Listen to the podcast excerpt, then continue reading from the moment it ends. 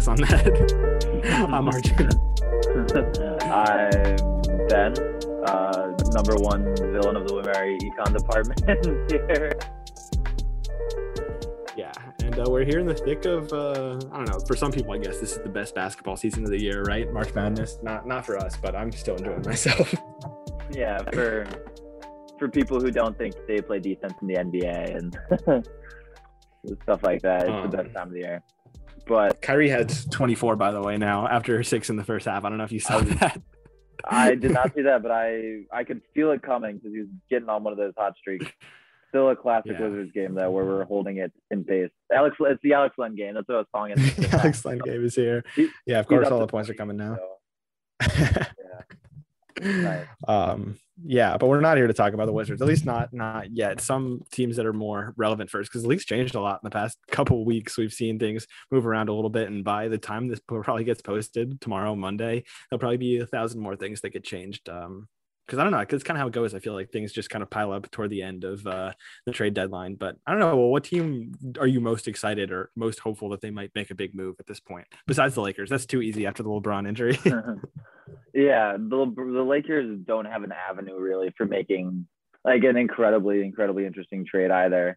Yeah, I mean, like more than the Clippers, but also like like the Clippers who are like, we want Lonzo Ball, and everyone's like, I don't know how that's gonna happen. Like nobody wants Luke Kennard. I, I, I, for some reason, Luke Kennard gets brought up as the only young player with any value. When like, I think that Terrence Mann should have like a little bit of value at least. I think they want to keep him Uh, though, right? Like, Yeah, I guess, I, I guess they would want to keep him, but if if there is a bigger fish that they can flip a Yeah, young prospect for, maybe you could uh, sell he somebody on Kabengele. I, I don't think that's gonna happen, unfortunately. Um, but in terms of the sorry, trade I- deadline, we, we can't spend this much time talking about uh terrible teams. No, no more on the Clippers. I've I've got ten minutes on Kabengele locked and loaded if you want to go for it. oh Um, my god. so beyond the contenders, who I think like all like all of them are looking to improve themselves around the fringes. I don't know if any of them are making a big move other than the Sixers or Heat uh, going after Kyle Lowry. Uh, I'm very very curious for this like the the the middle tier of the Eastern Conference, and I'm thinking of uh, New York, Charlotte, Atlanta, and I'd throw Chicago in there too. They're all very, very bunched up in the standings right now. I think each eight, eight and a half games back of uh the first place. And I think that like eh, I'm just very curious to see which direction these teams go at the playoffs, how aggressively they chase uh making the playoffs because the Hawks because all four of those teams are on pretty lengthy playoff droughts. The Hawks made it in 2017, but the Knicks, uh, Hornets, and Bulls have all been out of the playoffs for a while, and like they see they seem like fan bases and organizations that be hungry to make it. And Tibbs is like coach of the Knicks seems especially like he's not going to sacrifice. He's not gonna he's gonna play their winning players. He's not gonna have a developmental season, uh, as Andrew Wiggins probably learned kind of harshly. But I I, I I'm very curious to see how these teams uh, shake out. Obviously, like Charlotte and Atlanta have been linked with some John Collins deals. Uh, uh, I don't I don't I don't specifically know what the moves to be made there are, but I think if you add like Oladipo to the Knicks with some creation, if you add you know Collins to Charlotte, the the it, it's going to be fun to see which of these teams makes a real push for the playoffs and because I think that you know they have stars there's there's a world in which Atlanta makes a move that you can put them on the same level as on the level where they might win a 4-5 playoff series or at least get to the fifth seed in Right. the East. Well, you you I wanted to ask you you were really high on the Hawks coming into the season. Like they're on an 8-0 winning streak post uh, Lloyd Pierce's fire, firing. Uh, what is there anything interesting about them to you? Yeah, I, I honestly have been less impressed with this eight game winning streak just because of who they've played. I mean, any eight game winning streak is impressive, but certainly there are some that are more impressive than them kind of knocking out some of the worst teams in the NBA and a uh, depleted Lakers team. But um, mm-hmm. I don't know. I, am excited to see when Hunter comes back because I think their whole team, both offensively and defensively, is just kind of incomplete without him. You're missing one of your three or four best players, probably. I think maybe your second, although Capela's been playing pretty damn well this year. And I think uh, I don't know. John Collins has also been playing pretty great this year, but one of your key starters nonetheless. And uh, I before I can firmly commit to them being worthy of finishing with a four seed in home court advantage, which I think is getting kind of overlooked considering like Atlanta already has fans in the stadium, and I think a lot of teams probably will by the time the playoffs come around. So getting that four seed, I think is going to be important, and I want to see them play with DeAndre Hunter before I can be confident that's something that they're worthy of doing. But um, yeah, until that happens, the Trey defense thing I think just worries me a little bit too much. Even though I've always been impressed by Trey in the past couple weeks, what he's been doing under McMillan offensively has just taken it to another level. I think, and it's so fucking fun to watch. So I, I can't wait to see mm-hmm. them fully healthy. Yeah, yeah. The thing that with the with the Hawks for me is just I don't know what uh, if they know what their defined roles are, they have so many rotation level players, guys that you need to get minutes. Um, you know, between the Bogdanovich, uh, Hunter, Huerter, um, little crowd at the two guard there, you could throw like Tony Snell in with that mix. Uh, they have a they have a crowded four spot with Gallinari, Nate Knight, uh, Okongwu, right. Collins. Um, it's it's all very congested, and I don't think you know who's gonna make sense there. I think I think you have um, Collins, Capela, Hunter, and Trey are your four best players, and all four of them tend to work pretty well together. Uh, after that, I think it'd be kind of fun if they made a move to. Yeah, uh, I'd be fine with them trading Collins too if the right deal is there, but uh, I don't know if it is. Is the problem? Although Boston, I think, is pretty intriguing. Boston makes some sense. I, I don't know who they'd give up. I think PJ Washington or Miles Bridges from the Hornets would be fun too for both teams just because they have such overlapping skill sets yeah. uh, in Charlotte and just like giving LaMelo another lob threat and like serious, serious pick and roll partner is always going to be a blast. Uh, I've seen this uh, like uh, Cam Reddish for Lonzo flip uh, get get brought up before, and I think both fan bases kind of hate it. And, well, and that's the thing. Like Lonzo would be perfect for so many teams right now, but the Pelicans, I feel like it's just kind of gotten too good for them. Like he's just going to become a piece that they mm-hmm. resign. Whether he is good enough to be the third best player on a championship team, time will tell. But I think that they seem kind of convinced that he's at least worth trying to see if he'll become that piece. I mean, he's 22. He already is a great defender, and I don't know the best defender on that team probably and yeah. Um, you know, is a 40% three point shooter. And it seems like it's not just a phase last year. Like he can be a great catch and three, catch and shoot three point shooter and is kind of ideally, if he can reach his potential, the perfect third man next to next to Zion, if you can find that second guy. So right. I don't know. I think I think he's gotten a little bit too good, even though the idea of seeing him next to Trey Young is like there's also not any more better fits than that. Yeah, exactly. The him playing as an off off guard for uh the off ball guard for on a team with a guard that can create and do everything. If you think like Trey or LaVine, maybe in Chicago, it makes yeah. a lot of sense.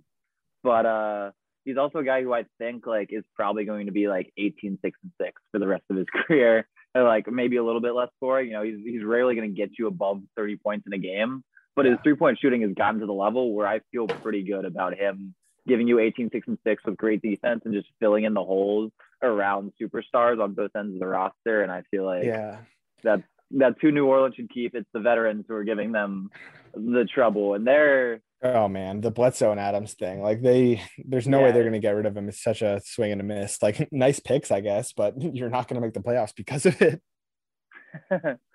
yeah, I I don't know. The I don't see where a fit with Bledsoe would be. I guess you can throw Redick in with the veterans that don't make sense there, but it's it's kind of rough. And Adams has two more years on his contract, right? Tough, yeah.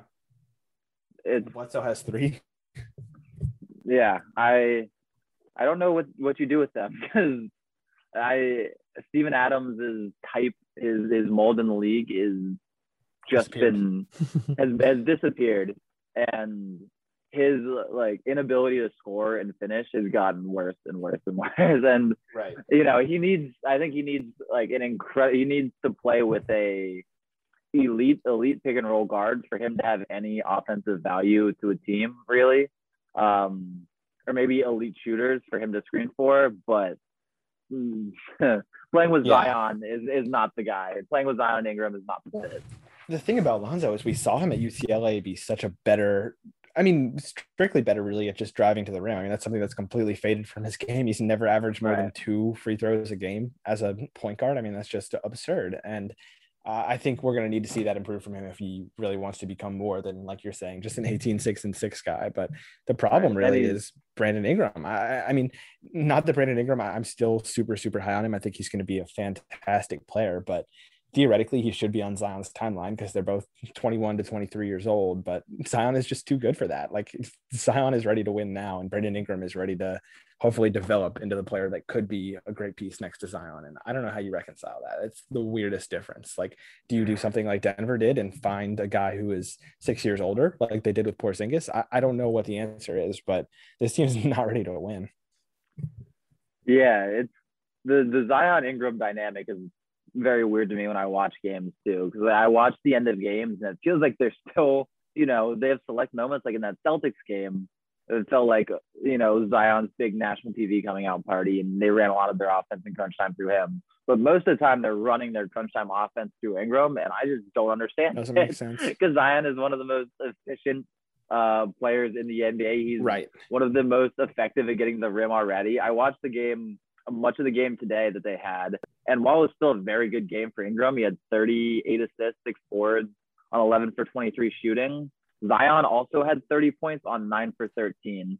And there's no reason why Ingram that shouldn't be 20. Eh, there's no reason why Ingram should be taking 10 more shots than Zion in a game. Yep. Even when it works out, it just it, the process doesn't feel right. I completely like, agree. Yeah, I mean, that's and, the thing. That Portland game that they lost when Dame dropped 50, we saw every time Zion took it in clutch time. He was just getting to the yeah. basket at will. And even if it was a contested shot, I mean, that's what people, I mean, both of us were really high on Zion as like a transcendent project prospect coming out of the draft, as were many mm-hmm. people. But I think the biggest rebuttal to the, you know, Zion's knee injuries might be his downfall is that he is going to be a durable player, I think, even if he is a little bit plagued by injuries or loses some of this athleticism, because he his footwork in the paint and the way he can just create shots within five feet is next to none. I mean, Luka is also incredible at it as a guy who's like right. a similar height and can't just like dominate using his size, like someone like Joel Embiid or you know Kristaps Porzingis isn't the best post player, but you know you get mm-hmm. my point. Like his footwork sure. and the way like he can boogie. just create and bounce off contact, it's just incredible. And I, I think his game is going to age so well. And you know, against Portland in that game, he was getting to the rim, shooting and making shots within five feet. And at the end of the game, Brandon Ingram gets fouled and misses two free throws, and Portland just kind of takes it over. I mean, it's just it's so bizarre to me. Right.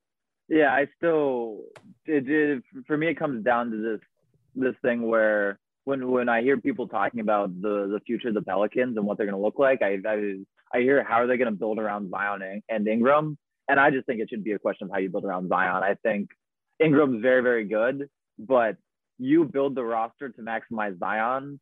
And if Ingram gets in the way of that, then he has tons of value. You can move yeah. him. But like you specifically worry about how to build the roster about Zion and hope that Ingram fits into that uh, other than rather than worrying about both of them uh, when you're making when you're making your roster. I, I don't know. The it's, it's kind of tough. It's similar to, to Boston where you know, Jalen Jaylen Brown and uh, Tatum have got, oh. gotten brought up together. I well, let's let's get to what I think just made you moan no because way. yeah, so the rookie of the year race just opened right wide open. We were kind of talking about before we got on, and then two minutes ago, notification that LaMelo will likely miss the rest of the season for a broken wrist. Uh, initial reactions do you think this changes fuck. charlotte's plans at the deadline like just a natural fuck for not being able to watch uh, lamelo ball and his wizardry the rest of the season. That's bad. I mean, I would assume that they probably won't be buyers now, right? Like you're not going to win a first Right. round series without Lamelo. I mean, maybe he could come back for the playoffs, but fuck, I mean that that's crazy. I, I think you tank. Let's let's see them get another top pick. That's my initial reaction, but I'm sure that's not Michael Jordan's reaction. Wherever Michael Jordan is right now. Yeah, it's not. It's, I'm sure it's not Michael Jordan's reaction, and they also still have the guard play where they probably just won't be that bad because of how good Rozier and Terry and uh, Devonte' Graham are at creating and Hayward and stuff like that.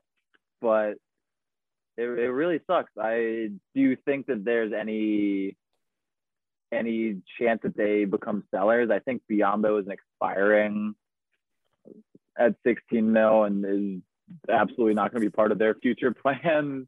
Uh, I don't know what Zeller would bring to any team, but that is yeah, it's probably too hard to trade Gordon Hayward, although I'm sure there's some teams that would want him. Uh, I'm sure there's some teams that would want him. That is so tough, man. I, it also opens up the race that you're talking about. Like, I wonder if a Chicago or if a uh, New York sees this opportunity now to maybe take over that fourth best spot. And I mean, you know, both those guys, even the Hawks too, to an extent with Trey Young, have players that are sort of ready. I mean, Julius Randle and Zach LaVine a little bit more just because they're older and they've Yeah. gone through their shitty years that Trey, you know, hasn't. Like I Julius think- Randle, it's time for him to win if he's ever going to. I think Trey. I do think it's time for Trey to to win, and I don't know if I'm putting too much on him too early, but this is his third year. I don't, Yeah. I don't mean like win like win a playoff series or anything. I just think it's time for him to like see what a Yeah. what what a playoff defense that has been crafted and fully focused on Trey looks like, and was specifically designed to stop him. Because That doesn't worry me at all. I I, th- I think his offense is gonna be completely fine, and he'll have some incredible playoff moments. I'm more worried about what a playoff offense crafted to pick apart and Well, hunt yeah, Trey yeah. Young every time is gonna look like. And I'm like, you know, that scares the shit out of me as someone who wants to see Trey Young succeed. But that's why I kind of want to see him in the play-in game. Like he's the exact kind of Yeah. guy, and Zach LaVine too. That's just built for like you know that sort of bucket getting Mhm. that you're gonna need at the end of a game. We've seen it a couple times Uh-huh. over the past few years. Ja Morant dropping 40 in a play-in game. Um, who was it the first time? Was it TJ. Jokic the first time where we saw that one game against uh, Minnesota? Was that was that Denver? it was Denver versus Minnesota a few years ago. It was the last regular Yeah. season game, and the winner was going to be the eighth seed in the West. Right. And Minnesota pulled it out, but Jokic had a crazy, crazy game. Right. So like you know, it's time to make your chops in that sort of do or die situation, and that's like seems like what those guys' games are built for. So I don't know, but you know, the East is so weak. I would not be surprised if they crept up into those four and five spots. Like there's no separation between any of those teams right now. And, and technically, Atlanta, after yesterday's win, is the four seed in the East right now. So they it's super congested, but all they have to do is maintain this pace and hold on to what they Right. what they have been doing. I think my my thing with Trey is just more about, you know, similar to how people talked about Steph when he was younger. Like, what is the added physicality of the playoff? How does Trey hold up in that? If he does, you know, have a make it past the, past the play in and make it to a series, like what is seven games of being hit every time he makes into the lane? Yeah. of of having double teams and traps constantly and like physical uh focused uh, hyperactive double teams uh th- that stuff's going to be interesting to see like if Trey if Trey's uh size will hurt him at all in leading like an elite playoff level offense because if they're going to win playoff games it needs to be through just really really great offense because of the defensive limitations you mentioned Yeah. for Trey I mean, not to downplay how great that Clint Capela's been this year, but you know, we've seen him get played off the court in playoff games, and he's another kind of player that isn't maybe perfectly set up to be as good in the playoffs as he is in the regular season. So you're exactly right. I mean, that's the kind of team where it's like, let's fucking see it because you know uh, they're the exact kind of team that we've seen maybe fail a little bit in the playoffs before. But you know, I I also want to see Trey Young get that sort of experience. I would not expect them to win, and I won't be you know any more down on Trey Young when they inevitably lose four to one in a playoff series against the fucking Bucks or whatever. yeah and i mean like Giannis is one of the few guys in the league. Like if they play a team like the Bucks, who would just like have fun with that Trey for a full series of just like anytime you call someone over to screen you on the pick and roll, Giannis is the one guarding the screener and he's gonna switch on to you. But right. uh, I does so if you were let let's just say hypothetically that you're a betting man, um, wh- who would you bet on right now to win Rookie of the Year? Now that this uh, Trey injury, uh, this Lamelo injury has happened. That's really fascinating. I mean, Anthony Edwards has to be the biggest stock up guy, right? like yeah, maybe yeah. they still give it to Lamelo, but if the bar for what Anthony Edwards would have to do to make it a race is significantly lower, right? Mm-hmm. I think this number two guy, right, is Halliburton. Like he's the only other guy in that conversation, and he has fallen off a cliff. Right. Uh, in terms of I mean, the counting stats recently, and in even just like his aggressive level, his aggression level, and you see teams playing him to pass more and stuff like Yeah. that. Yeah, and like I think people are a lot more disappointed with um, the Kings than they are with Minnesota, who have had Yeah. a lot go wrong for them to be this bad, and also maybe expected to be a team to take a big leap this year, which I personally didn't expect Minnesota to do anything, and I was a little bit more hopeful about what um, what the Kings might be able to do. So I don't know. I, I see your point. I think man yeah it's going to be very interesting to see what anthony or what anthony edwards is uh odds are coming into tomorrow i'm sure he's going to be the overwhelming favorite now i don't know do you think there's any chance lamelo still gets it if he doesn't he play missed- let's say If he misses the rest of the season, it would be hard. It would it would like I think if Edwards, since there's no uh no one who's really jumped, you know, jumped off the page, uh I think if Edwards regresses over these last 30 or so games of the season and he goes back to his inefficient numbers and it's only like 17 16 points a game on bad shooting there's maybe a chance but otherwise i'm i i don't think lamelo can pull it out. Yeah, yeah you're frozen on my screen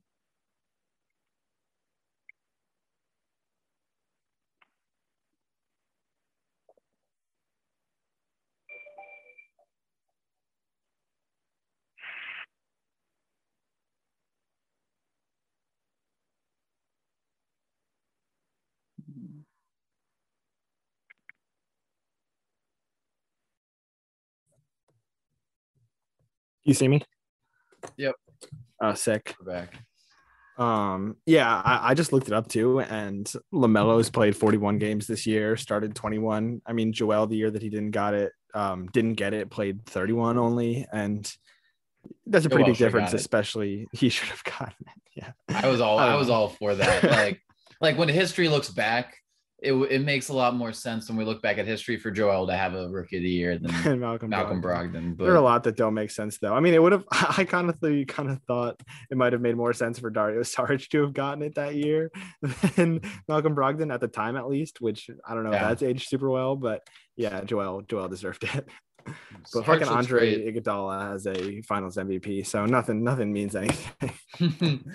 I I guess that's fair. The Le, LeBron deserved that one too. I'm I'm gonna go uh with the hot takes, but LeBron Like- deserved that. Steph probably deserved it a little bit more. I don't know. Yeah, I mean Steph deserved it more than Iguodala for sure. The the Warriors. I don't know if you saw Ben Taylor. His he's been doing the greatest peak series, and he just dropped a 36 minute video on Steph Curry, and which was you know just fascinating, just so much fun because you just watch Steph Curry make threes.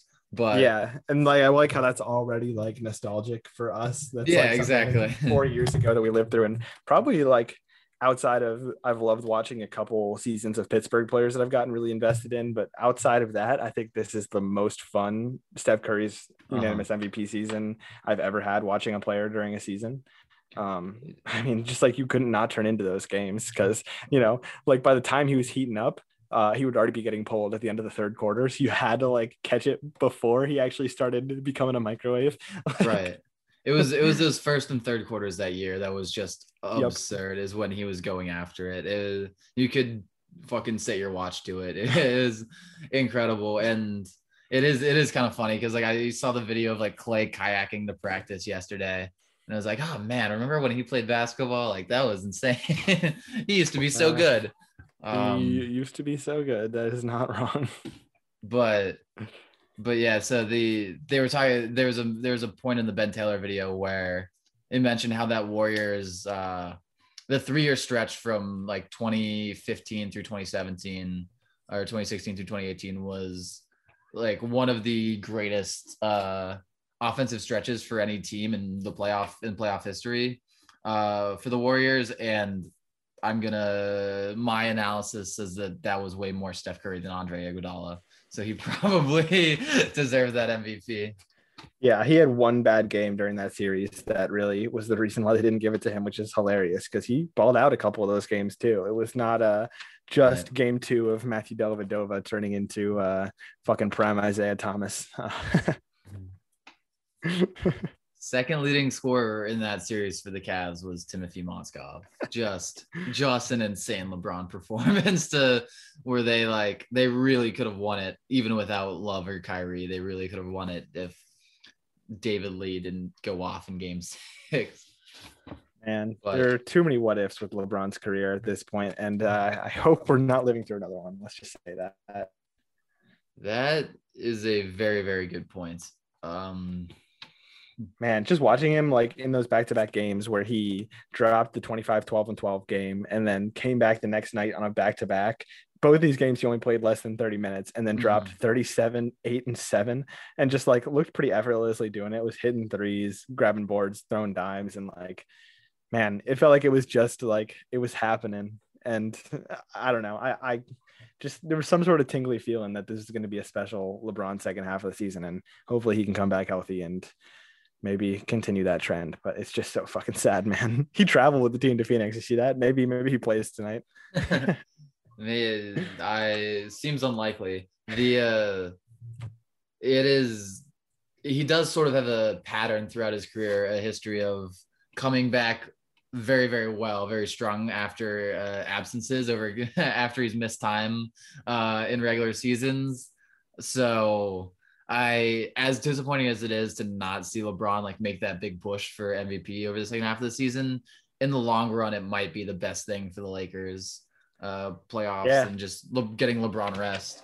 That's a good point. I mean, their two best players are going to have what probably 40 to 60 games played on the season, probably a lot less for Anthony Davis. Um, that's no, not the worst thing in the world. I mean, especially when you look at the Nets and Kevin Durant, who's played 19 games so far this season and is probably going to be incredibly well rested for the playoffs and is certainly at this point not worrying about whether he's going to be the MVP of the league. Maybe it's better to take a little bit of time off. Ooh. We've got to get the uh the Nets Twitter to start the hashtag Harden better to get in KD's head a little bit because you know he's reading it. You know, you know he's reading it. We Yeah, he just had Yeah. another one of those tweets. uh, I don't know if you saw where he's just like, "I'm just here to argue about sports and talk about music." yep. He is insanely relatable, which is absolutely not what we want from our NBA players, but No, his he seems he seems like a very, very just down to earth dude. yeah, living in the replies of uh, you know, Twitter NBA threads under a account that's not using your real name. Who could who could dare? I yeah, it's like it's like we we look at LeBron and we're like, man, that dude is just way too cool to ever be like wasting his time giving a fuck what like some rando thinks on Twitter. And then we look at Kevin Durant, we're like, that dude is absolutely not too cool to be doing that stuff. he is exactly nerdy enough and dorky enough uh, to do that stuff, just like the rest of us. So Oh my god, gotta love him, Kevin fucking Durant. Ah, I hope we get to see him soon because I don't really have a feel for what that Nets team is going to look like come playoffs, and maybe that's a good thing. But also, I think there is something to be said for the Lakers just won a championship and looked like they had an extreme chemistry then, and they've been practicing together and having fun handshakes on the sideline and looking like the like you said the 2017 Cavs flipping water bottles on the side of the uh, you know they did the fake blunt roll and uh Yeah, exactly. smoke after a dunk like this is uh is probably going to be one of the more chemistry laden laden, yeah, laden teams that we've seen in a while and the Yeah. nets you know how many games have they played with their three together and now they're adding blake griffin and probably more by the end of the deadline. It's going to be interesting to see how they all work together. I don't know, but I don't think it matters. the Nets, I think, are going to be an insane playoff team to me. I mean, we saw it matter with the Heat is the thing. Like that team should have won that series. I get how good the Mavericks were knocking off Kobe that whatever you want to say. The roster was awful. That I think it was chemistry issues too, though. Like they couldn't figure things out when they needed to get buckets at the end. And sure, the Nets are much more ISO driven than the Heat were at the time, but it still worries me a little bit that they aren't going to have the same kind of chemistry that, you know, let's say they go up against the Heat who have been playing really well together and exist in a system where they are able to share the ball and get easy looks all the time mm-hmm. in sort of the same way, hopefully, that the Nets will through ISOs. I think it at least brings up a problem, especially when you consider the Heat have one of the two or three best defenses in the league right now. And I, I think there are going to be teams that give them trouble. And maybe that's enough to work things out before a final series. But, you know, I, it would not be hard for me to see them lose because they don't have that chemistry to a team like the Sixers or a team like the Heat or granted a team like the Bucks, who I think are cooking up some pretty interesting chemistry now with their lineup all intact and Jrue Holiday back. Who, man, Jrue Holiday's been really good.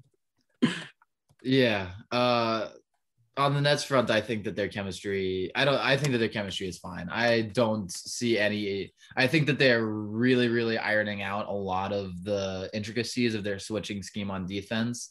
They're getting a lot better at scramming and when they get unfavorable when they get mismatched, uh, you know, especially a smaller guy mismatched on a on a bigger playmaker, they're very good about getting him out of there and getting a bigger defender in now. Yeah. I think they're working on it, and it's like like Kevin Durant's gonna be able to figure it out when he gets back. I don't think the fact that Kevin Durant missing this time is gonna be like, ah, Kevin Durant just won't know what to do when he's out there. Like he'll he'll he'll figure it out. He's an insanely smart player. I have they're they're a super veteran team also. I do not have a lot of uh issues with That's the a- Nets. good point, but like there's a real, you know, possibility that come playoffs, it's like only the 10th or 11th game that they've played together with their big three and Blake Griffin or their big three and Blake or and DeAndre Jordan. Like their starting Yeah. five might be a starting five that's only played together like single digit times by the time the playoff comes around. And that it just worries me a little bit. I don't, I don't know. Maybe you're right because they are the most talented team in the league, but Yeah, I think like you compared them to that Heat 2011 Heat team. Like that Heat team didn't have a point guard. They were starting Mike Bibby for some of those finals games, like washed, washed Mike Bibby. Um, this is before they got Char- Chalmers or Norris Cole or anything. They're really, really figuring out uh like, like and point guard they're they're figuring out how to run their offense like still in that time um the the nets are going to know how to run their offense they have so many they have three different guys that you could call a point guard. The the I'm not too worried about them. But you did bring out bring up a team who I had put a a half tier below than the Nets and the Sixers as my tier one in the East, and I'm I'm just I think I'm very very close to being ready to put this team into into that tier one with them. So what are your what are your thoughts on the Milwaukee Bucks? my thoughts are that they match up really poorly against the Sixers, and I would not want to see that as a second round matchup. But my thoughts past that are that they really fucking scare me if they have to go against a team like the Nets because they are going to tear up a team like that. I think who don't have an answer for Giannis in the paint. Who you know, I think there are two teams in the league right now that really match up well against those three players: the Lakers, who kind of have an answer to throw at anybody because of Anthony Davis and LeBron James defensively, and Mhm. the I don't know. The Clippers looked like they could be that answer earlier in the season, and maybe it takes Ibaka coming back to really get to that level where they can switch one through five with anybody. But I don't know. I think the Bucks are, in my opinion, the other team who really could stick with the Nets defensively, and that's kind of incredible to think about because their defensive possibilities with PJ Tucker, if he's even I'm assuming as a baseline, he's going to be better than he was in Houston. I don't think that's an unfair assumption. but if he can get sure. to a level even close to what he was uh, in his prime a year ago, that's a scary fucking defense. The- And the Nick Batum bump is what I'm calling it. yeah, uh, yeah, exactly.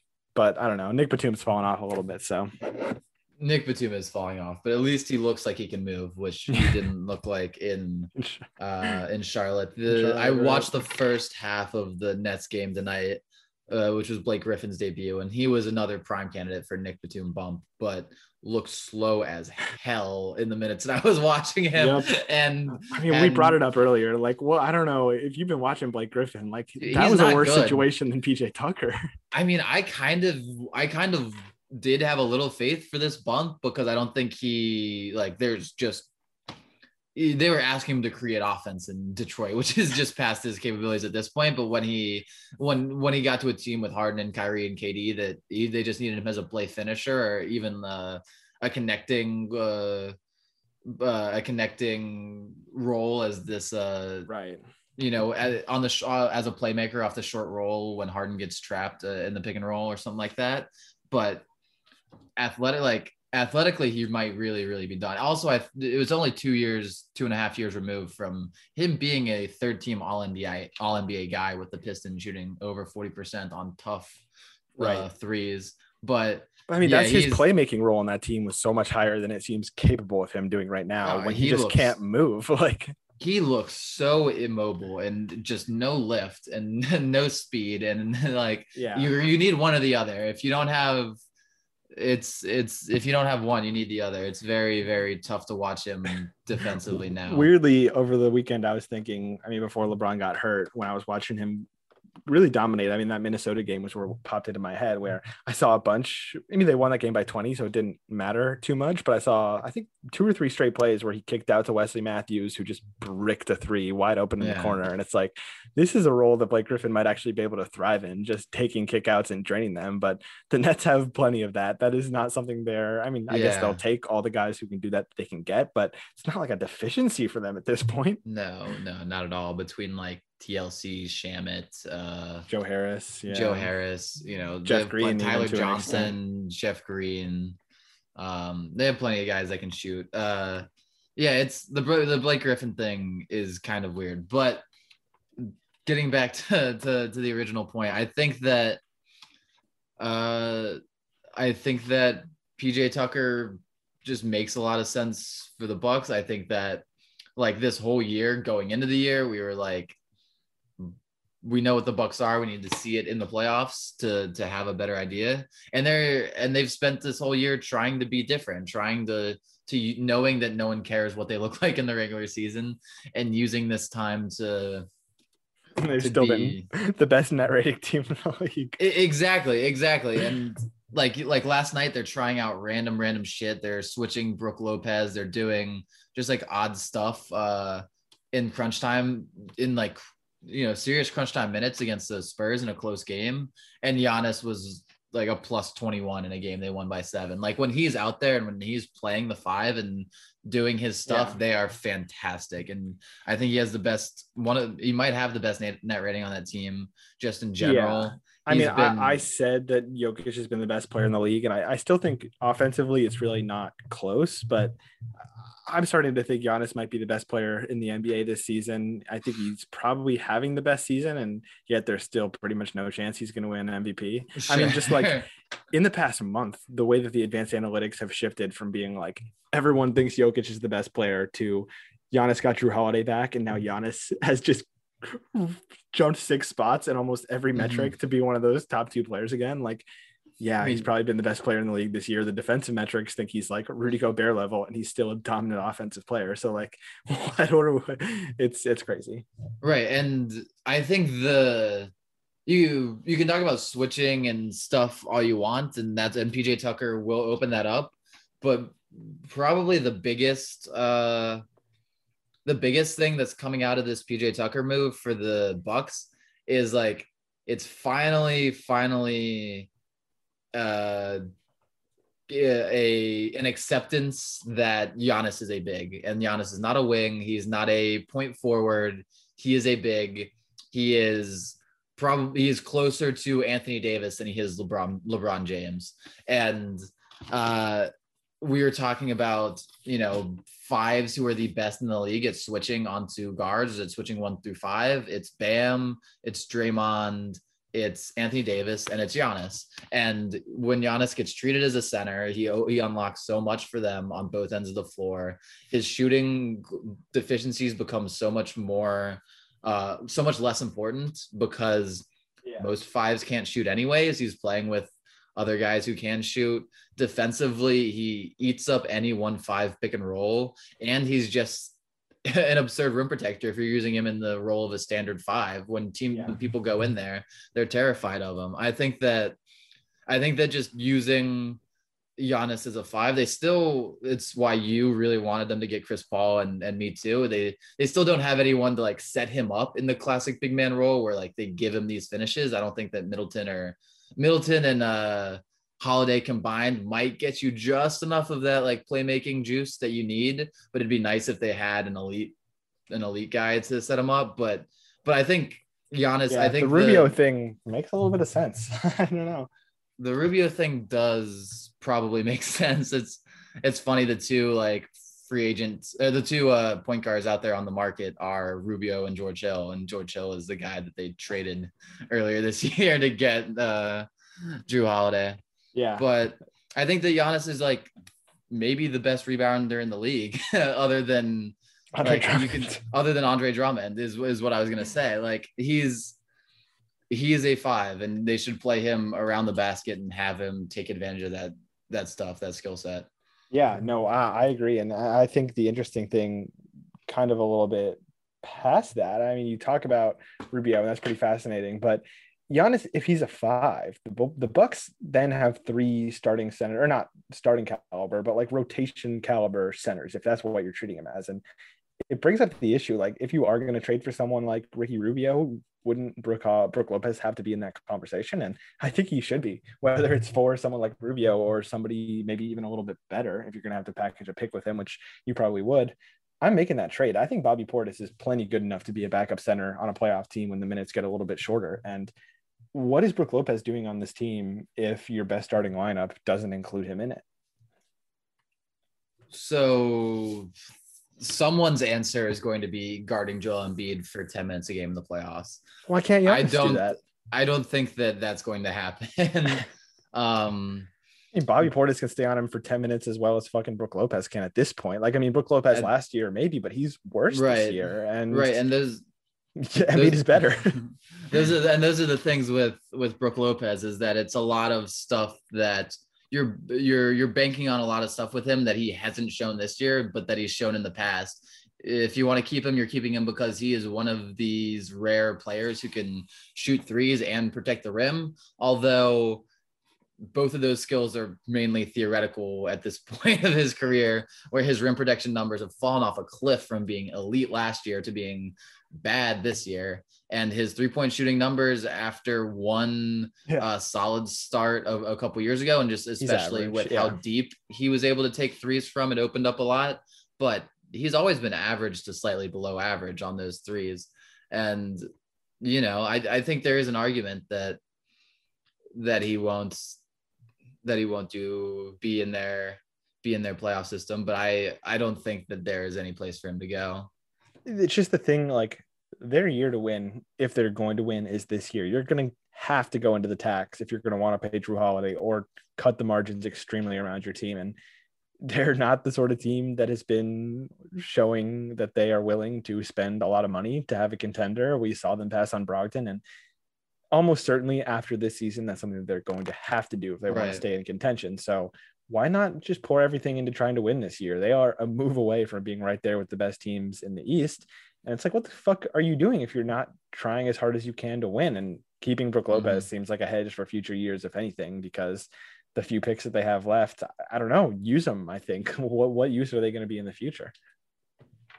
Yeah i i mean you you they passed on brogdon and also they had the chance to go after harden or chris paul this offseason and opted for the cheaper option and jrue holiday like like mainly because he was the cheaper option so i Yeah. i see what you're saying there they you know it's they're they're they have to feel a lot better at this point this year than they did at this point last year, uh, just because they have Giannis locked up for five more years.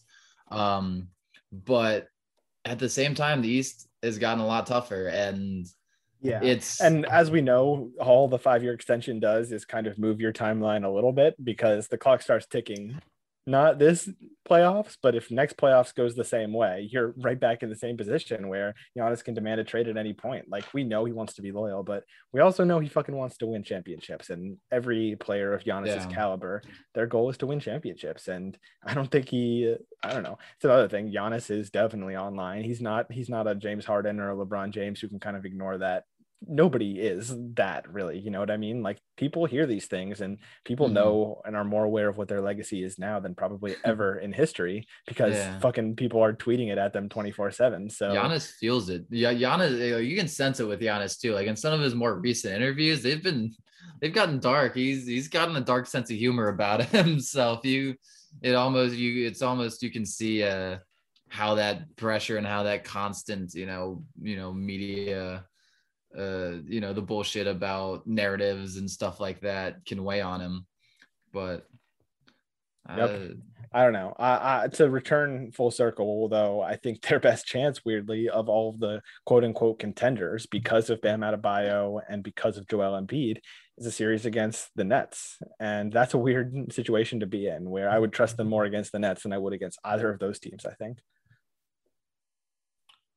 I I think you're probably right there, but that's just because of that. That's for that's just because of Giannis's specific defensive Right. greatness. and Well, yes think and that- also like there i can't see them winning a winning the east this year without Giannis having a great three series leading up to it and those two guys are just sort of tailor made to make sure that Giannis doesn't they that's it's Mhm. pretty much two of the three guys in the league if you include Anthony Davis that have that ability and they're just like almost guaranteed to have to go through one of those two guys to make it there which is the worst situation to be in yeah, uh, but that's how you prove you're an all-time great is by is by doing that kind of stuff. And you know, Giannis is not someone who's like put together three insane playoff series so far in his career uh in a row and it'd be really really fun to watch him do that because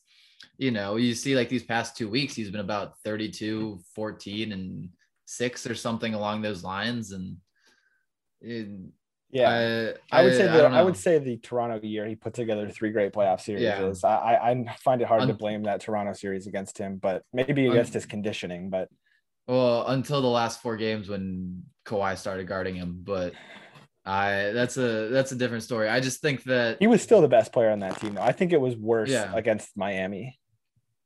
Like Bam did worse to him than Kawhi did. you're yeah, you're probably right. And the other thing was that like how Budenholzer just uh failed to weaponize him at all and defensively when I think that I think that Giannis and that's the other part of it is that like I think Giannis defensively could just muck up everything that the uh that the Nets do like I I think back to the Anthony Davis guarding Westbrook and just shutting down everything the Rockets did. Yeah. And when he switched on to Harden, like Anthony Davis was so ridiculously good, uh, switching on to Harden and taking away uh, Harden's mismatch hunting. And I think that Giannis has that level where he's perfect for guarding James Harden in a playoff series, and and that's the sort of defensive greatness he can guard. I mean, I imagine that when it comes down to it, the Nets are going to run Harden Durant two man game in the playoffs, and that's where they're going to get their offense from. And Giannis is one of maybe the only guys in NBA history who can guard both those players. Um, fucking, I mean, Jrue Holiday can't guard Kevin Durant, but we've seen him be a He's done. He's done it in playoff series before. He's tried. Do you remember the last game of that year when Curry was still out during the regular season? Yeah. And New Orleans was trying to make a push for the playoffs, and like Mhm. Rondo and Jrue Holiday together on that Anthony Davis team just sort of like were messing stuff up for I mean they won in overtime Mm-hmm. in that game because like Rondo and Jrue both dropped 30 and had like three clutch steals on Kevin Durant. So It's all the all the swipe down uh, steals every time Kevin Durant went up to shoot. It was, it was a lot of hands swiping down. yeah, but, you're right. I mean, the- outside of the Lakers and LeBron and KD, is there a better two-man combo to guard the Harden KD pick and roll than Giannis and Jrue Holiday? Probably not. Probably probably not. And uh, but PG there and there Kawhi, is a maybe. question for me. There's a slight question of, you know, they have Jrue Holiday, they have PJ Tucker, who's a very, very good defender and an, an insanely good team defender. Like, how aggressively does Bud weaponize Giannis defensively? How how aggressively does Bud say like you are guarding their best player? Like I'm using you to shut down their heavy actions because he's shown this like weird uh, um, tendency to be like, well, we don't want him, we don't want to tire him out on defense. We ask him to do so much on offense and like stuff like that, which in one sense is fair, and in the other sense, it's like yo, have you seen Giannis? He's like 26 and built like a fucking Adonis. Like, if like I have not seen like if Giannis has a limit of asking him to do we too much, I haven't it. seen it yet. Exactly. Have not. so it. I I think and I think Bud knows that hopefully management is making this clear to him that there is pressure on Bud this year because roster wise, I don't know how much they can upgrade from the Middleton, Holiday, Giannis core in the next couple of years. They're just going to be building around the edges of that, uh, the fringes of that roster, making improvements. And so, where they have the ability to make improvements uh, is in coaching and different coaching styles. And so, Bud should be uh, should be his most aggressive at trying out new things and uh, really, really using Giannis to his full potential and not worrying about if he's going to get tired. Yeah. And, you know, returning to our original point, just to put some closure on this, I would completely understand just from a historical standpoint. I know a lot of people wouldn't like this, and a lot of people want to see the MVP go to whoever was the best player every year. But the MVP, in my opinion, is more than that. You know, it's one for the books, and it means it means something with regards to narratives and history, even if people don't want it to. And being the first back-to-back-to-back MVP since Larry Bird without having another truly transcendent season, if it's close, which right now it is, I think makes some sense. I don't think it is unfair to say, Giannis, prove it to us a little bit. And um, I don't know. I don't think Giannis's three-year run is quite on the par of Bill Russell or Wilt Chamberlain or Larry Bird, and I don't think that's unfair to say. no, I mean all those guys won at least one championship. Uh, most of them won two. Yep. Uh, won multiple. I.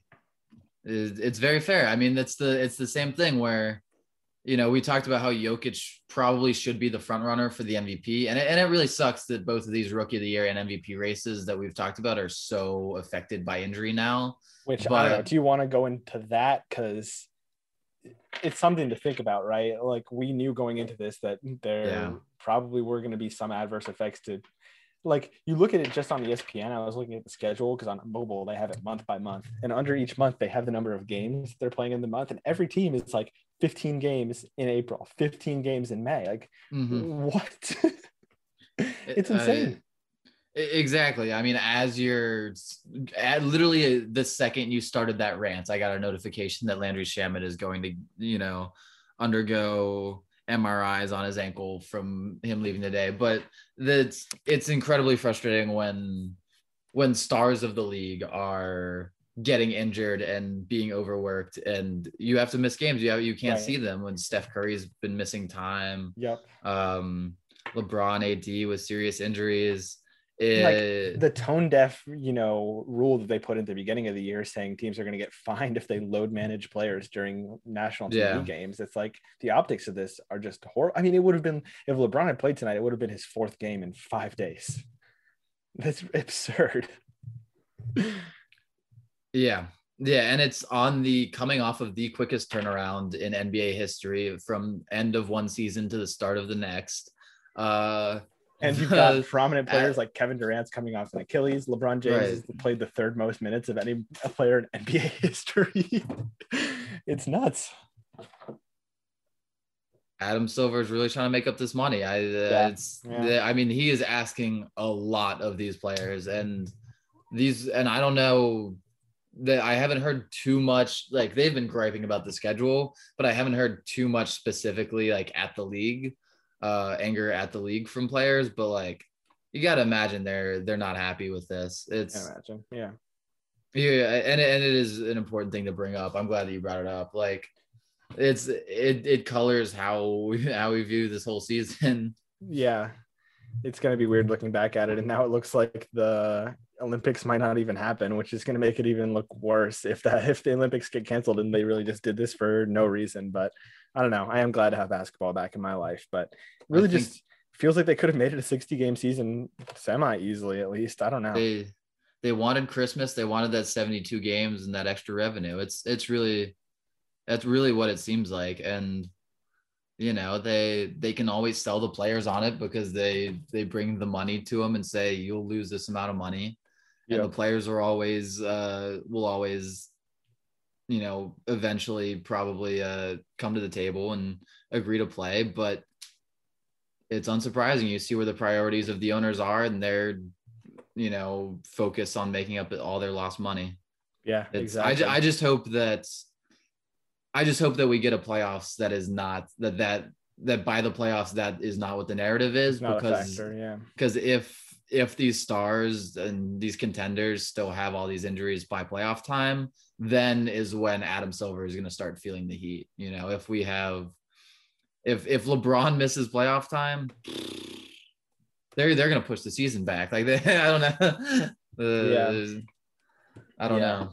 Man, that is like I'm just I'm realizing like we were gonna see LaMelo Ball in a playoff series, and this is unrelated. Like, you know, obviously a broken arm has nothing to do with getting overworked, but you know, Sure. fuck, like it's injuries are the worst, man. I, I would have loved to see LaMelo in his first playoff series as a rookie. Like, how often do we get a star already on a team good enough to like compete in a playoff series? It's such a fucking bummer. Like, wow. hmm And yeah, yeah, it's all it's all very disappointing. And I and it's you know the way that people vote for all NBA teams at the end of the season or all rookie teams, like how how much do they factor in missed games? You know, it, it was already a thing with the All Star game, whereas like you know there's plenty of players who would have made the All Star game and just missed the uh and just missed the the number of game cutoffs, you know, these arbitrary number of game cutoffs. You think of like AD or Jimmy or Bam, Right. and then guys who or guys whose teams were too low in the standings where they weren't uh where they they weren't considered. But it's also like the All-Star game voting took place with like you know 30 35 games in the season when most teams have been missing star players for like Right. seven or eight games like how like much Jimmy Butler not being an all star. yeah, the standing like Jimmy Butler not being an all star because the Heat were an 11 seed when he comes when like it takes him two weeks to bring him up to a four seed is is ridiculous. Like the standings are so congested. Like Yep. you, it, it's that stuff shouldn't matter. That's short into the season, but. Yeah, hope I don't know if people at the end of the year are going to look at awards and because of all these injuries and because of all this COVID missed time, put less of an emphasis on games played and just hope so. focus on who the best players have been, which is how it honestly sh- should be most of the time. I already told you how I was pro Embiid, Right. rookie of the year year. Yeah, and the tough thing is like there's going to be more snubs no matter what than ever because there are 15 guys putting up all NBA level numbers. We're well over 15 guys, I should say. I mean, we look at the MVP race and there are, you know, the fact that there are 10 guys that could legitimately win, and that's not even including, you know, Devin Booker Steph. and and Rudy Gobert, who's almost certainly going to be on an All NBA team because he's on the best team in the league. Um, I don't know. I still think Donovan Mitchell doesn't deserve to quite be in that conversation, but um, he is fucking fun to watch. I'll give you that. he is insanely, insanely fun to watch. And Yeah. you know, his like I I've brought up I, I think Edwards is is very, very similar in terms of just like that athletic burst and that build. Yeah. And the that's a great that, like- comparison. when you brought it up, I, I can't stop seeing it when I watch Minnesota. yeah it's especially just the way that like i don't know if i trust either of their jump shots yet but the way that they're able to create space with their balance and footwork on those off the dribble moves to create off the dribble threes it's like if the shot ever comes you're going to make those off the dribble threes because because you look steady shooting them you they're, they're you're not stretching your normal form to take those Yeah. threes and i and that is something How much Yeah, of that do you think just the- plays off of the athleticism, though? I mean, those are two of the most athletic guys in the league. Right. And I think a lot of like getting space on those step backs, especially, is just like how quick you can be with those legs. And footwork is obviously a big part of it, but right you wonder if that's something that doesn't age as grateful gracefully. Although, I mean, that's kind of the player Chris Paul was. He wasn't as vertical, Mhm. but he used his explosiveness so much early in his career and was able to kind of still regain some of that when his athleticism went away. But that is something that worries me a little bit, even though I'm just gonna sit back and enjoy the show with Edwards. I might like watching him more than I like Donovan Mitchell, who kind of becomes a chucker sometimes. Yeah, I mean, I like watching Edwards more than I like watching Mitchell, and I'm not even sure it's necessarily about their about their play styles, which I think are, are very similar, obviously, but I think it's about their just the like joy that Edwards plays with. Like Always got that Ye- smile on his face. Yeah, like it's Luka, it's Steph. Like Luka's gotten a little whinier recently, which I can't blame him because he's had such a burden on him for all three years of his fucking career. But like Yeah. Edwards is hitting threes and smiling and jumping around and celebrating and hitting Carmelo with the three to the dome, which I thought was really, really funny. But um you- you asked that question about like what what I think their footwork is from. Is that just like from their athleticism? And I think it's partially that, and I think it's I think a lot of it has to do with how both guys were like elite athletes in other sports, Yeah. and these other sports are like very, very, um, very, very key on footwork, and especially very key on like small steps and.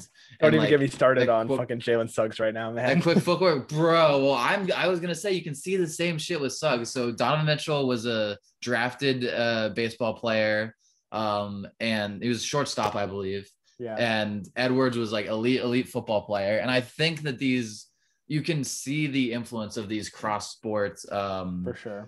you know this, this cross training from different sports has on these guys and has on their ability to perform a multitude of different athletic skills and not just you know basketball related stuff and man we Jalen Suggs is honestly a perfect segue because I do want to talk about some of the prospects in March Madness and I yeah. guess at this point we finish should up with that. That's a good point. I mean, Yeah, it, has been fun. we and and at some point we should probably and we should probably just focus on the ones who are going to go far in the tournament like jalen suggs uh projects to do because gonzaga looks ridiculous but like man man like jalen suggs is like a like i don't know what his like half court creation is going to look like in the nba but like he is downright uh lonzo lamelo ballish with these outlet passes and with his it's pace that he plays with. He's The transition athletic. passes are maybe even better than either Lonzo or Lamelo. Like he's not as good of a passer as either, but in the full court, holy shit! Mhm. It is absurd, and the way he pushes pace reminds Yeah. me of uh reminds me of both of them. But he's more athletic and more has better verticality verticality attacking the rim. I mean, he's finishing lobs and off the backboard Yeah. dunks. Oh my uh, god, the the on the backboard one was insane. it, it was a horrible pass, and he still handled it. That's insane athleticism. But it, to your point about you know maybe his struggles to create a little bit of offense in the half court i agree with that to an extent he hasn't been a knockdown three point shooter and frankly he hasn't been taking that many threes but very low. did you watch that Baylor final game in the last three minutes where Jalen Suggs just said like fuck it I'm I'm winning this game and took three off the dribble pull up threes in the past three minutes and just drained them all to give him that win over Baylor and like that's the kind of shit where you're like this guy is fucking Yeah. built for it like Yeah. it's so easy to see him just absolutely dominating maybe not absolutely dominating but being a great player right when he gets into the nba and i think his ceiling is a lot higher than a lot of draft experts are giving him credit for but I, I'm, I'm no expert myself just watching him and Mhm. thinking about the things that he could do that translate to an nba level it's it's awesome Right. I mean, his athleticism, like absolutely, and intelligence, just in general, like Yeah. pops off the screen. Um, where where do you have him in comparison to Jalen Suggs or Jalen Green? i would Uh, have him above jalen green right now Okay. I would have him in that third spot, but I, I wouldn't, you know, I, Jalen Green is great, but like I think it is much more valuable, especially immediately. I mean, you see what Tyrese Halliburton is doing, who I think is worse than Jalen Suggs pretty considerably. yeah. Like that kind of stuff can be valuable right away to a team. And if you get him in a good coach, Mhm. like in a good system that's going to build off those things and really utilize the things that he does well and not sort of dwell on the things that he does poorly, I think it could really be explosive within the first couple of years. Whereas, like, I could see Jalen Green being a great player four or five years down the line. Yeah. Yeah. I mean, it's when it's it's a lot harder to create against a big. Uh, did Kyrie just hit 31? No, Oral Roberts just uh, took a two point lead with two minutes left. nice. Nice. The uh yeah, I think Jalen I think I think I I lean Jalen Green just because I like the upside and the shooting, and he's playing against much tougher competition in the G League and was putting up num like efficient numbers, like really good scoring numbers uh, against that competition, and that really impressed me. But I I totally agree with just like Right. the Like the yeah, I mean, he was also playing with better players around him, which I think is Yeah. like a, a big factor too. Like Gonzaga getting is the best team in the country, but yeah, they're not true, as and they good run like good pro systems, but like getting like actual legit good NBA players around him. Like let's say he got drafted into like the Magic or like somebody who has like Mhm. dudes there to play with him, and not like Yeah. fucking Minnesota. Or, I don't know, Minnesota's okay, but like OKC even where like kind of be him and Yeah. him and Shea on an island. Like I, I would just, I'm really kind of excited to see what Right. he does more than mm. anybody else On a- right now.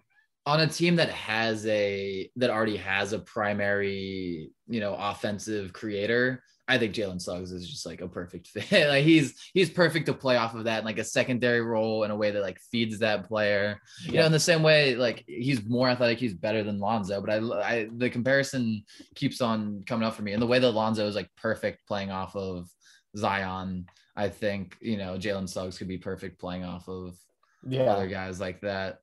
Yeah, that's so Um, true. Man, it- it's gonna be fun. And yeah, I mean, just to transition, like Mobley also had an insane game yesterday. Not like statistically packing the stat sheet. I think he had like I don't know, like 18 and 10 or something like that. Like a good game. 17 and like- 8, yeah. Yeah. But like, man, especially defensively, and you Mhm. know, we'll see as the competition sort of gets better over the next week. Hopefully, they win tomorrow. But like, he just looked so good defensively. Always knows where to be. Doesn't seem like he's really selling himself out for blocks, and like has the kind of maturity that he could really play the four or the five so effectively in the NBA right now. Whether you are a team that has a center already, whether you're a team Right. that you know sort of needs somebody like that to run like pick and roll with a good ball handler, he's perfect for kind of anybody right now. There's not a team at the two spot that wouldn't draft him, which is like exactly. you know, if the Kings got the two pick, there's no way they could consider drafting Jalen Suggs. But like any team in the league could consider drafting Evan Mobley at any position on the Mhm. board. And it's really amazing to see. yeah, it's like like you think of a team like the T Wolves who I don't I don't know, they they might have just been infatuated with uh with Yeah.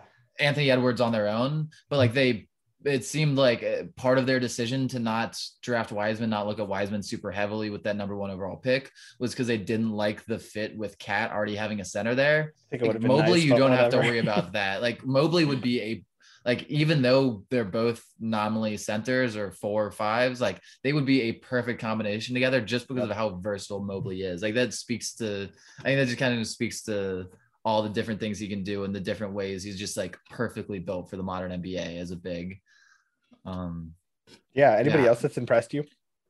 um so like deeper deeper down the down the draft list i think the guy who i'd have like top 20 i don't know if i'd have him lottery but like th- and this is the wrong day to do it because he went off but for like a, a couple of a few months now i've been really really enjoying watching davion mitchell play for baylor he's like like a, he had like 16 and 8 for them today on six for eight 16 and 8 assists so he was, he was big 12 defensive player of the year led the big 12 in assists like another guy who's like perfect for a team that already has that primary offensive creator. You know, I was thinking of like the Mavericks for him potentially because I don't know if he's going to be necessarily like Dort Lottery or pick. Matisse Oh, Thybulle level. I see what you mean. Yeah, I don't know if he's gonna be like Thor or Matisse Thybulle level defender, but I think he could be pretty fucking close to that. And he had some Yeah. insanely good possessions on Cade when they played Oklahoma State.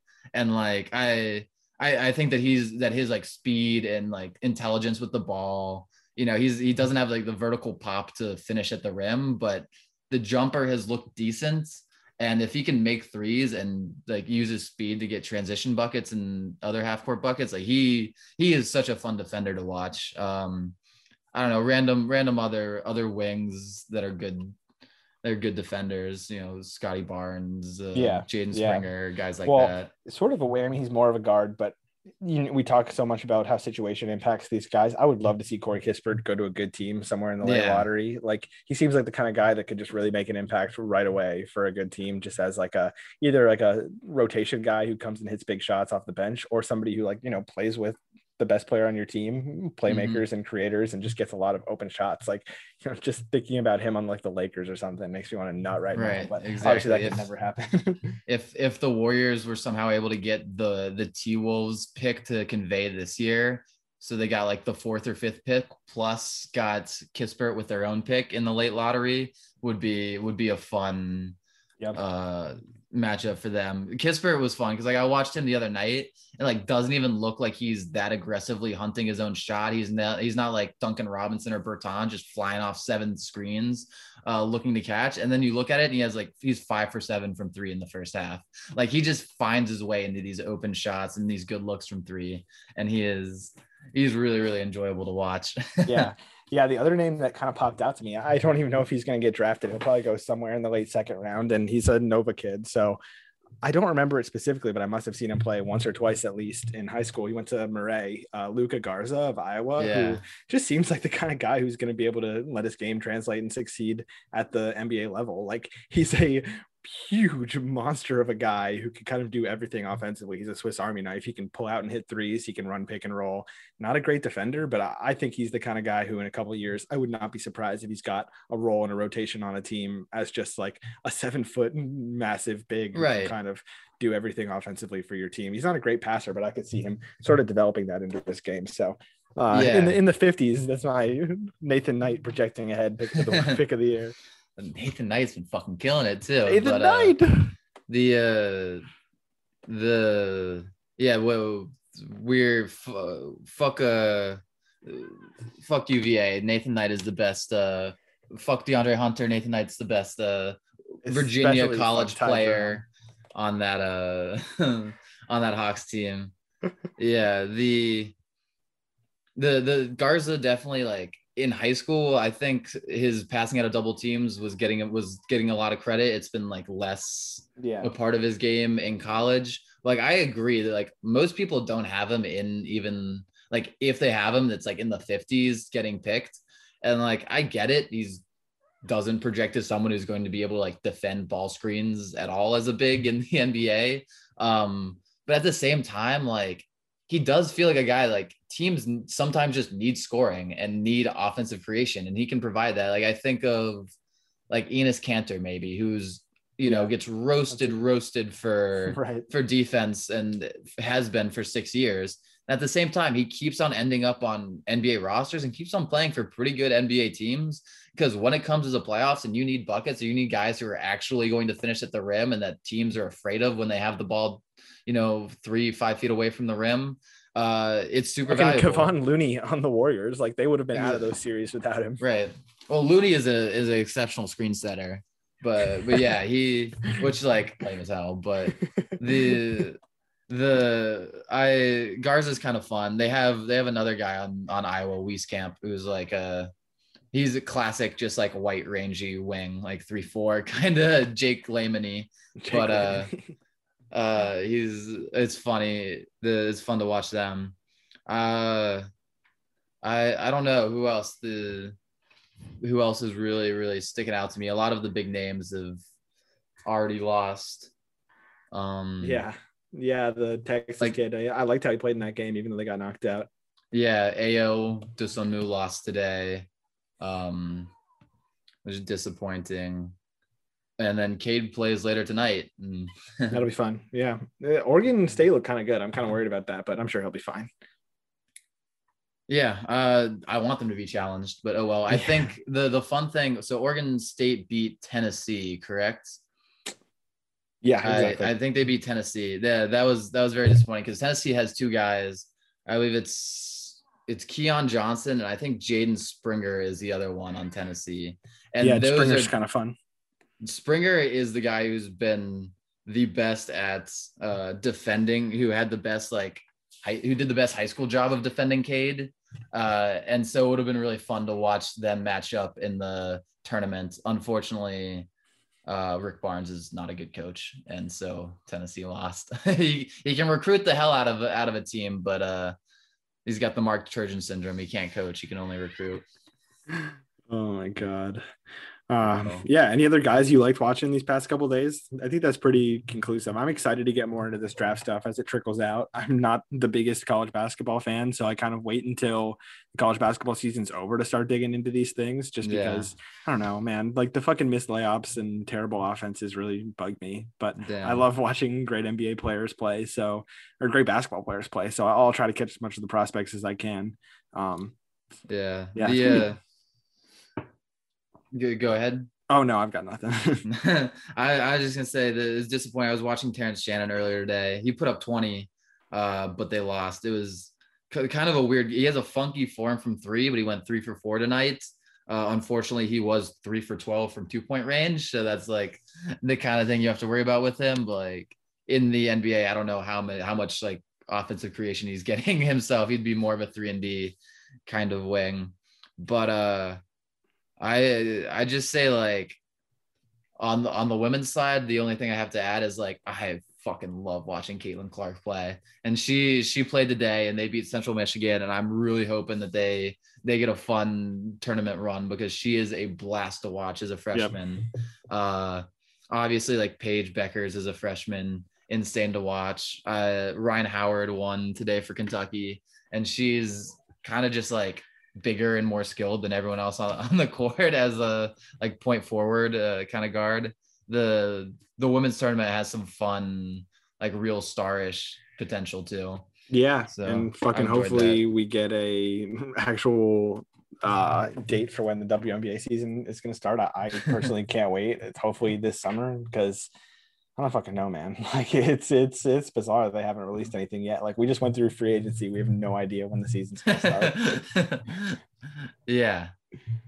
Yeah, that's that is kind of weird, but uh, whenever it does, I know the Mystics will will run through the rest of the it's it's I like the the thing that I do enjoy about how the WNBA has played out, and we talked about it a little bit during the playoffs, but like it's really really fun that the three best players in the WNBA are on the three best teams, and it's kind yeah. of definitive uh, between A'ja Wilson, Breanna Stewart, and Delle Donne. And so it's really fun that just like the playoffs come down to the three best players, and the championship comes down to the three best players. Um, and it's something that you know we we don't have a definitive three best players in the NBA in the NBA, but it's you know between it's it's why it's I think it's why people are so willing to ignore the Jazz and the Suns because they want to root for give for, us a superstar. Yeah, exactly. They want to root for Clippers, Nets, Lakers, Bucks, these teams, even the Sixers, these teams that have guys who you can argue are top five NBA player. They don't they they want it to come down to the biggest names, the best players, and that's why the NBA has the WNBA has been really fun to watch these past few years. Yeah, and like their playoff, I mean, you know, I, nothing against the uh, seven game series. It's got its benefits, but like there really is something to be said for these single elimination and then best of three series is where everything just matters so much more. Yeah. Yeah, the uh that's that's very true. I don't know. The the Jazz uh I also think the Jazz are kind of falling off. They're not falling off a cliff, but they're getting worse.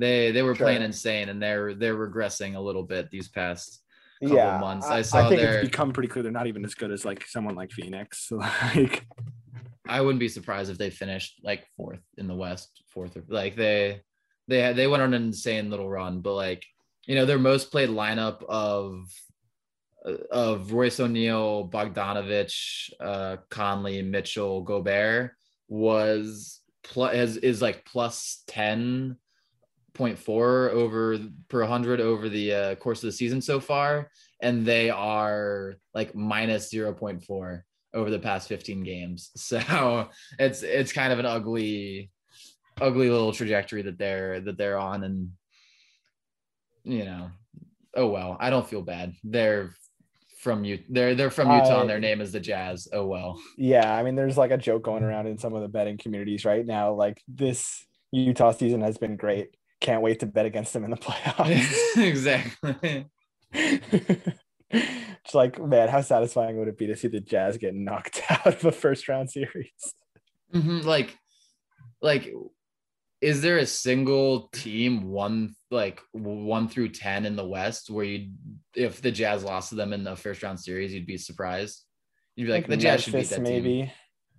Is Memphis even in the top ten at this point? That you're pro- that's probably the, the answer, spot, right? Yeah, that's probably the answer. I think you're right. That might be it. mm-hmm. I mean, it's Memphis and it's like the Spurs, but even the Spurs are coached by Gregg Popovich. Like you never know what can happen. I would not be surprised. I mean, like if they trade DeRozan, which I'm not sure isn't going to happen, I think I'd be surprised. But DeRozan's like been really great this year, and they've got the defensive pieces to like give them hell if they wanted to make it like a grind. So no, I wouldn't be surprised if the Spurs knocked them out. yeah, the the the Spurs and the Spurs do have the off the dribble shooting a little bit to be able to knock them out, just with like Patty Mills doing his like Patty Mills thing and Lonnie Walker and some of the like they, they'll know how to stress Rudy Gobert in the right ways. Um, yeah, that's that's about it for me. I, I don't know. Do you have any final thoughts? Any like last hot take you want to get out? Nothing except for the fact that I'm staring at the NBA standings pulled up on my computer right now, and I'm having a hard time comprehending the L20 next to the Rockets name. oh man, the... they were they were let's see 11 and 10 when this streak started i guess mm-hmm. and they're 11 and 30 now honestly one of the more impressive tank jobs probably because you know christian wood's been really good and uh Jae'Sean Tate's been fun and like kevin porter's been really progressive and like you know you can't ask for much more for a team that is trying to lose games but at the same time no. they're losing games I don't know how the hell Kevin Porter was available for cho- for so cheap. I mean, they got him for free practically, and like I get all the character right? stuff. Yeah, yeah. He he threw a fit, uh, and threw I think some type of food when uh because like that. That, well, that's what you do when you're a Cav and you're angry, is you throw some type of food at the coach. But he he threw a fit when uh, they brought in Taurean Prince and gave Taurean Prince his locker uh, when Kevin Porter was injured.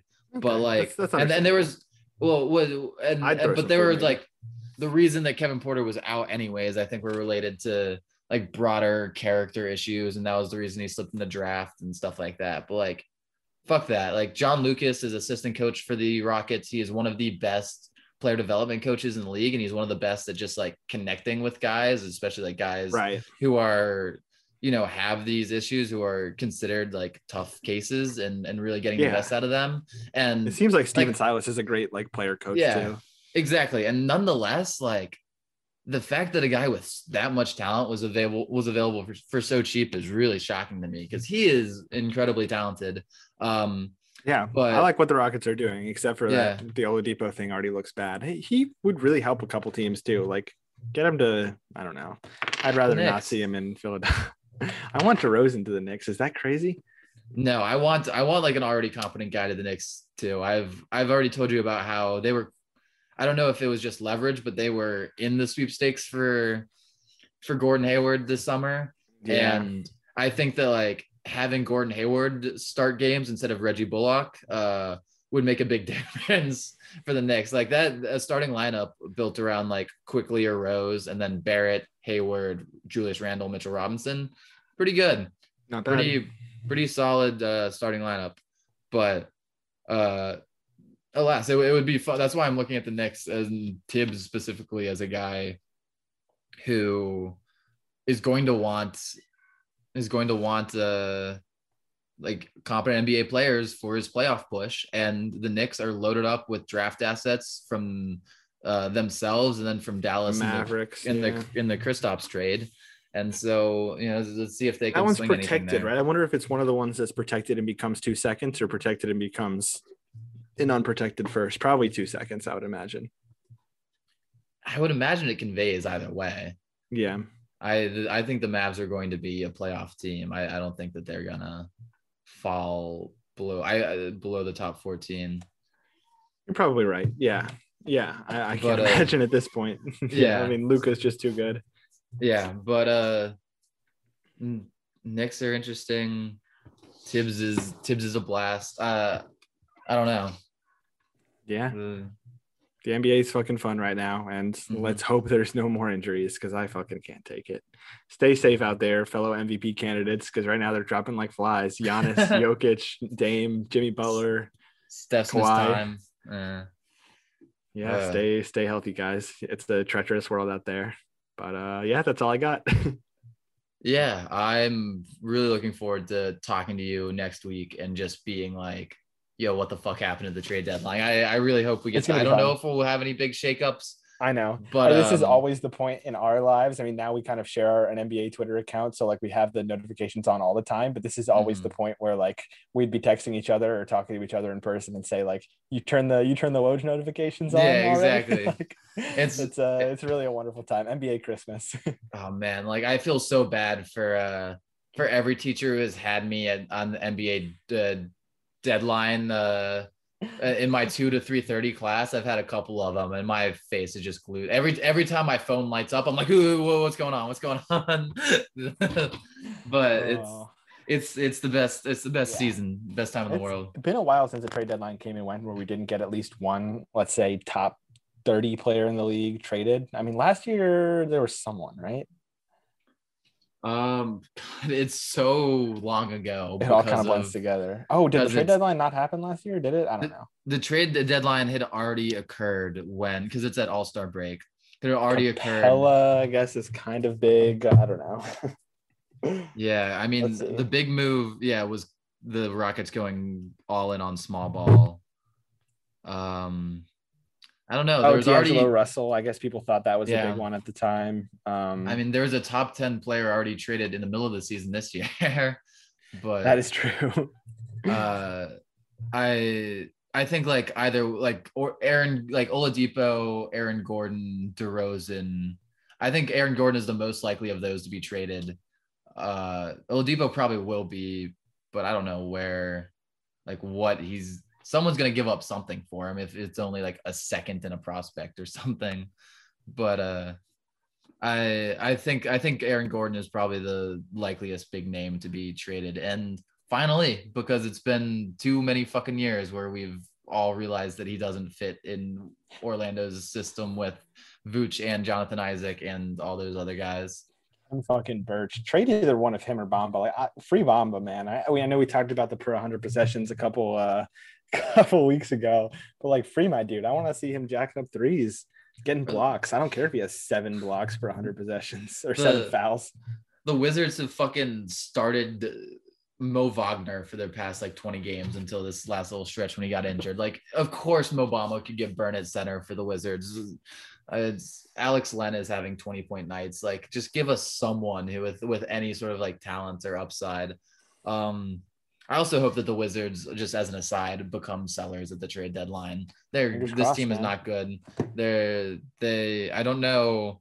And they're in cap hell too. Like uh, the future of the Wizards is murky. we're in we are in cap hell, but that's that was going to happen just no matter what. Once as we soon got as they made the Burton signing, pretty much. I mean, Westbrook well, would have been well as soon as we made the John Wall signing, we had Yeah. five years where we were going to be in cap hell, and now we're dealing with it with Westbrook, but it's the same sort of contract. Um, the I just hope like it seems like they're putting their young guys on on display a little bit. They're young guys who who don't seem to be part of their future, and like Bonga has been getting playing time recently. Troy Brown has been getting playing time recently it'd be it'd be nice to just like make a deal for one of those guys, especially like Troy Brown, who I don't think we're gonna keep after right. this year. Like it'd be nice to just like get something for him because a classic Ernie mm-hmm. Grunfeld move would be losing someone for for nothing. nothing. And Yep. Wizards fans are just looking for any sign, even two years after that, to just give us more Please, confidence some that we're improvement. past that. Yeah, that we're past that stage of of Wizards life. Oh man. Yeah.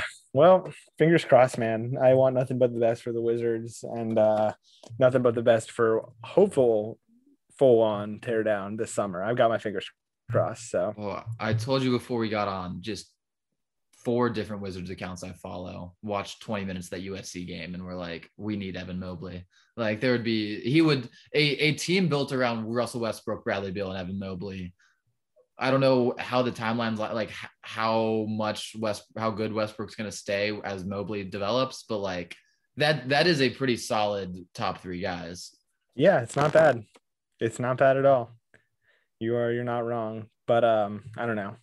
Fucking Nets in five. That's that is that is probably fair. Uh, I don't know. Not not when Evan Mobley is uh switching on to James Harden and locking him down in the clutch, but we don't need to get into that. Oh Uh, yeah, and that one win would be spectacular. Beal, Beal, Beal and Westbrook 40 each. The uh, man, yeah, I don't know. That's the thing though. Like, I think they will trade Beal this summer, probably. And I think they could still compete for the playing spot with a team built around Russell Westbrook, a top pick, and whatever they get from Beal, which is crazy to think. Like the East is so bad right now. You can rebuild and still put asses in the seats. Like that is It's- where we're at. it's also I I also have mixed feelings about how good Bradley Beal is.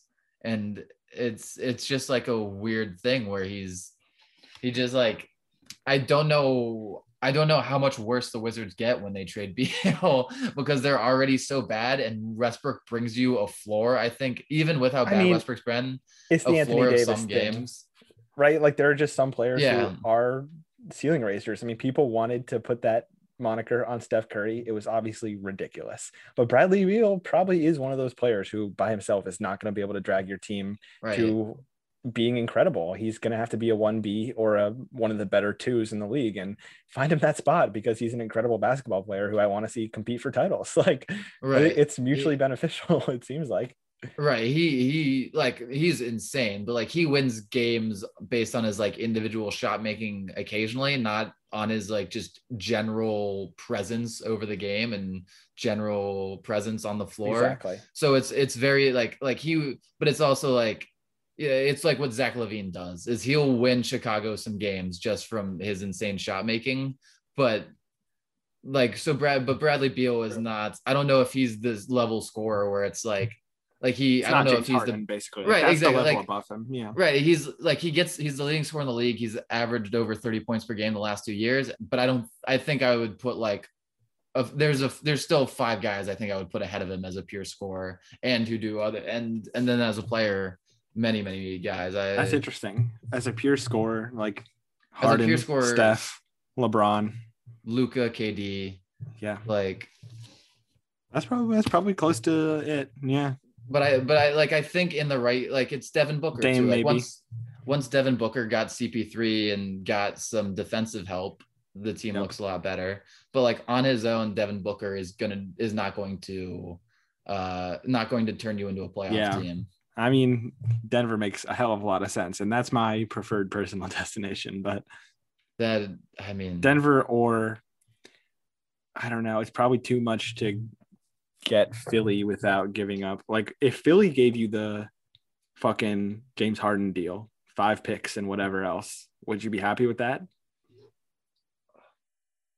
As long as we didn't flip it for uh, Oladipo. Um the That's like I'm just trying to think. I mean, yeah, no, I, I like Harris. five, like like four first rounders. Yeah, like four or five first rounders. I probably, I probably do it. But the the goal obviously is to get like a blue chip, Yeah. like you know prospect, like a a real real star level But kind of guy. That's the thing. Like it, it probably helps to wait till after the lottery because maybe they get that, and you feel a little bit better about Yeah, Cade Cunningham and six first round picks in the future than you know. I don't know. Cade Cunningham and Michael Porter Jr. would be pretty fucking nice too. I mean uh, that's the well that's the Oklahoma City is Shai Gilgeous-Alexander and six picks, and that's how they rebuild. And Yeah, and it like turned out Shai was also a building Yeah, ex- block. Like they got real Yeah. lucky, but yeah, well i i i am curious if i if i if i ever have a chance to talk to sam presti i, would- I would ask him like when you made that trade like do did you expect this out of Shai? like did you expect him to turn into a 25 point per game guy so soon or were you just like we'll take their best young prospect plus all the picks we can get yeah, that's the thing. Like I believe that he was high on Shai Gilgeous-Alexander, but you'd have to be a fucking idiot to turn down Paul Yeah. George for a young, recently like developing really good rookie and Mhm. five first round picks. Plus Yeah. three swaps. Was it eight in total? it was two swaps so seven in total Okay. but they've added like five first round picks on top of that and subsequent trades. So it's not it's not like they're lacking in that department. That is my that is my number one. I think that's the team i want cade to go to most is oklahoma city. I think- nasty. i think i think Shai and cade and would be a lot of fun. And i think it also those two are so good that it would uh entice uh, Oklahoma City into into moving their timeline up just a little bit and flipping some of those draft picks for another Right. star level guy who they can who, Sacramento who will be be on who will be on the same timeline as them. Yeah. I mean, frankly, the Wizards would be fun. Roll out Russ and Cade.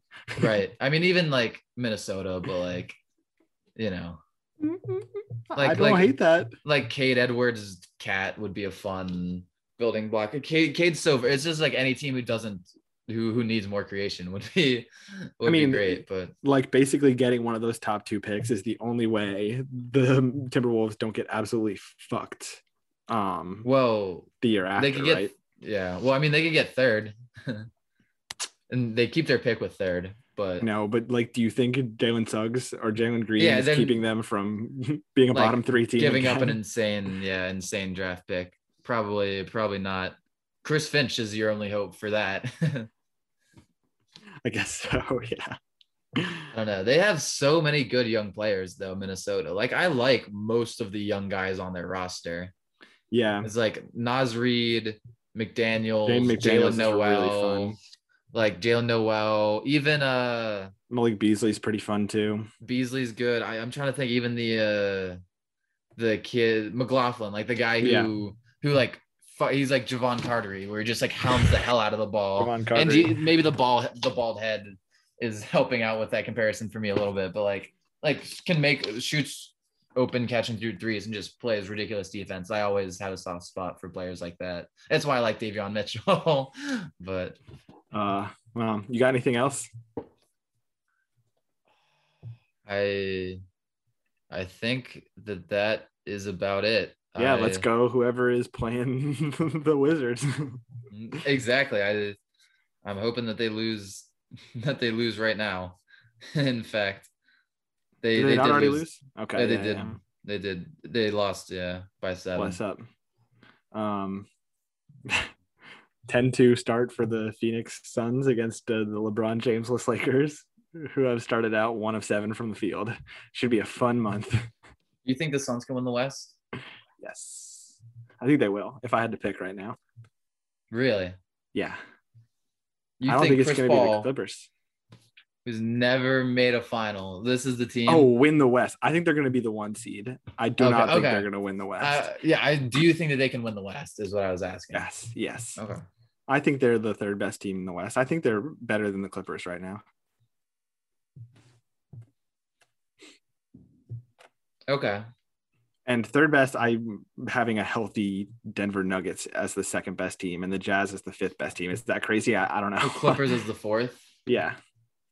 No, I think that's probably I mean, I don't think it's crazy to say that right now in a series, especially considering how good he's been in the clutch, I would much rather have Nikola Jokic leading my team than Kawhi Yeah. Leonard.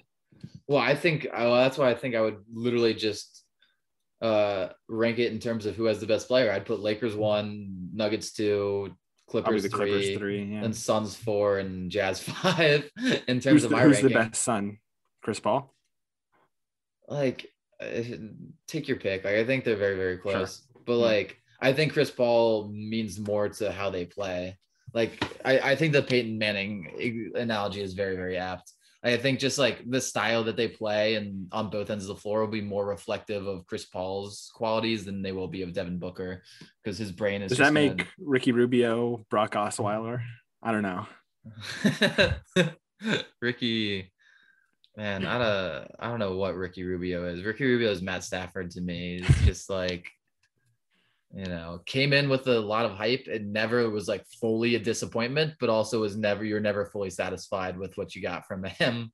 Matt Stafford is going to win a Super Bowl with the Rams. Book it. Oh, Rubio might win a uh, in the finals with the Clippers. Uh, Or They, the they come out to, they come out to LA and they they find their find their home. Uh, I don't hate the Stafford take. I like the Rams. Yeah, they did just lose their best or second best cornerback. I'm kind of worried about their defense and their defensive coordinator got a coaching job with San Diego, but I just love McVay. Like it's hard for me to get that. they took Jared Goff to the Super Bowl. Like um Yeah, yeah. that Super Bowl that was oh that Super Bowl sucked. I I enjoyed it, but I I could see why people didn't. yeah, you wonder why. Mm. Yeah. Um. Oh, yeah, that's all I got though. That's about all I got. and I don't know if we're putting this in the pod, but like NFL free agency has been pretty pretty fun. The I, it's been the most fun in a while. Yeah. the Patriots loading up has been really enjoyable. Jonnu Smith is a tank. Like he seems perfect for Cam. Yeah, he's a great blocker. And then like Hunter Henry's really awesome too. And I think they draft a running a wide receiver, so that's going to be really fun. Yeah, and they're getting and- all their holdouts back, which is Yeah, I forgot that like half their team didn't play last year, Like, and all of their was good- still pretty good. all of their best players like held out. Yep. Yeah, man, I wouldn't be surprised if they made the AFC Championship. Uh, Like- I would be very surprised if our Pittsburgh Steelers did, though. Let's get Ben Roethlisberger out of the building. Did you see Juju? Uh Turn down the Ravens. yeah, took less money to stay with the Steelers. Makes sense. Yeah. I think he likes Pittsburgh a lot. Yeah, I mean, I'm sure he likes Pittsburgh a lot. It's just like, yo, like I don't know, like Juju might be a little overconfident himself. Like I don't know if I'm hooking myself as the if I'm like the number one wide receiver for Ben Roethlisberger.